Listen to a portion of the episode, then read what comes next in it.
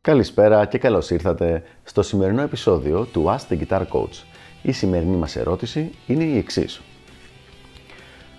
Κάποιες μέρες τα δάχτυλά μου ρέουν πάνω στην κιθάρα άψογα, ενώ άλλες φαίνεται να μην έχω ούτε ταχύτητα ούτε ακρίβεια. Δεν ξέρω τι να πιστέψω πλέον.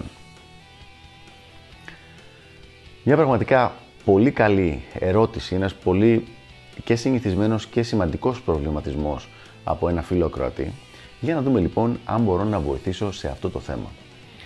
Το παλικάρι λοιπόν, κάθε μέρα που παίζει, βλέπει ότι δεν υπάρχει σταθερότητα στο παίξιμό του. Κάποιες μέρες παίζει σούπερ, κάποιες μέρες δεν είναι καθόλου ευχαριστημένος με την απόδοσή του. Με ποιο τρόπο λοιπόν μπορούμε να σταθεροποιηθεί αυτή η απόδοση με, κάποιο, ε, συγκεκριμέ... με κάποιες συγκεκριμένες τεχνικές, με, κάποιες... με κάποια καθοδήγηση. Για να δούμε. Πρώτα απ' όλα, και αυτό που θα πω είναι πάρα πολύ σημαντικό. Υπάρχει μεγάλη περίπτωση, φίλε μου, να μην μετράς σωστά το κατά πόσο τη μία μέρα παίζεις άψογα και την άλλη μέρα παίζεις χάλια, για να το υπεραπλουστεύσω.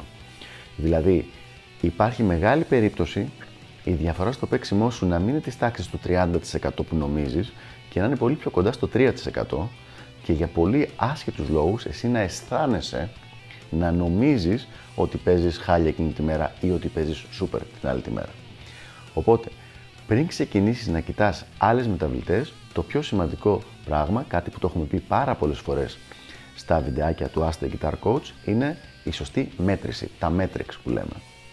Δηλαδή, στα πράγματα που παίζεις, αν είναι ένα κομμάτι ή αν είναι κάποιες ασκήσεις, μετρονόμο και κρατάς σημείωση σε τι ταχύτητα τα πας και μπορείς να τα παίξεις άνετα αυτά τα πράγματα.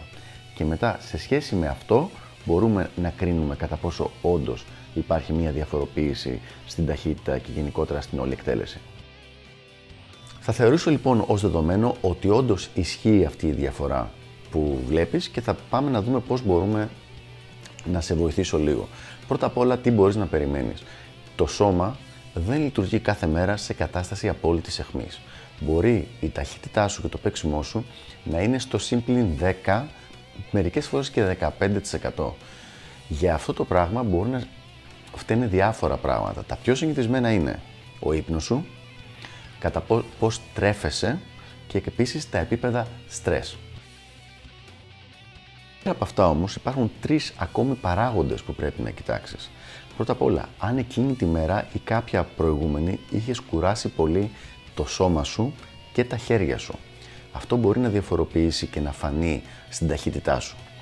Επίσης, υπάρχει περίπτωση να περνάς κάποια φλεγμονή στον οργανισμό σου, δηλαδή να είσαι ψιλοκρυωμένος, μπορεί να έχεις ας πούμε ένα, ένα χαλασμένο δόντι πραγματικά. Όλα αυτά τα πράγματα, επειδή δημιουργούν συστημική φλεγμονή, φαίνονται σε, όλες, σε όλο το σύστημα του σώματος και κατ' επέκταση στα χέρια και στα δάχτυλα.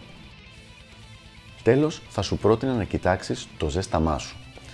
Το ζέσταμα είναι πολύ σημαντικό για να μπορέσεις να φτάσεις την ε, ταχύτητα και την ποιότητα παίξήματο που θέλεις εκείνη την ημέρα. Δηλαδή, αν έρχονταν κάποιος μαθητής μου με το πρόβλημα που μου λες εσύ αυτή τη στιγμή, το πρώτο πράγμα που θα του έλεγα, πέρα από το να μετρήσει για να σιγουρευτούμε ότι υπάρχει το πρόβλημα αυτό, θα ήταν το να σταντάρει το αρχικό του ζέσταμα. Δηλαδή κάθε μέρα τα πρώτα 5 λεπτά της μελέτης να είναι stretches και warm-ups.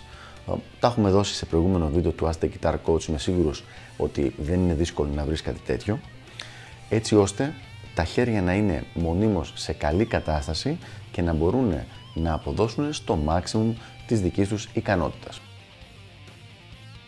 Οπότε λοιπόν, τα δύο πράγματα που θέλω να θυμάσαι είναι νούμερο 1 μέτρησε την ταχύτητά σου και το παίξιμό σου για να σιγουρέψεις ότι όντως υπάρχει πρόβλημα και δεν είναι απλά η άποψή σου, η εντύπωσή σου εκείνη τη μέρα ανάλογα με τα κέφια σου. Και νούμερο 2, ότι όντως το ανθρώπινο σώμα παίζει συμπλήν 10% στην απόδοσή του και την αποτελεσματικότητά του από μέρα σε μέρα. Δηλαδή, μην προβληματίζεσαι πολύ για αυτό το πράγμα. Αν όμως η διαφορά από τη μία μέρα στην άλλη είναι πάνω από 10%, εκεί πρέπει να αρχίσεις να κοιτάξεις τους υπόλοιπους παράγοντες που αναφέραμε. Δηλαδή ξεκούραση, διατροφή, θα κάνουμε ένα βίντεο στο Ask the Guitar Coach για αυτό το θέμα ακριβώς, ε, κατά πόσο έχεις στρες και τους υπόλοιπους παράγοντες που ανέφερα. Αυτά λοιπόν για το συγκεκριμένο θέμα. Ελπίζω να βοήθησα και τα λέμε στο επόμενο επεισόδιο του Ask the Guitar Coach. Γεια χαρά!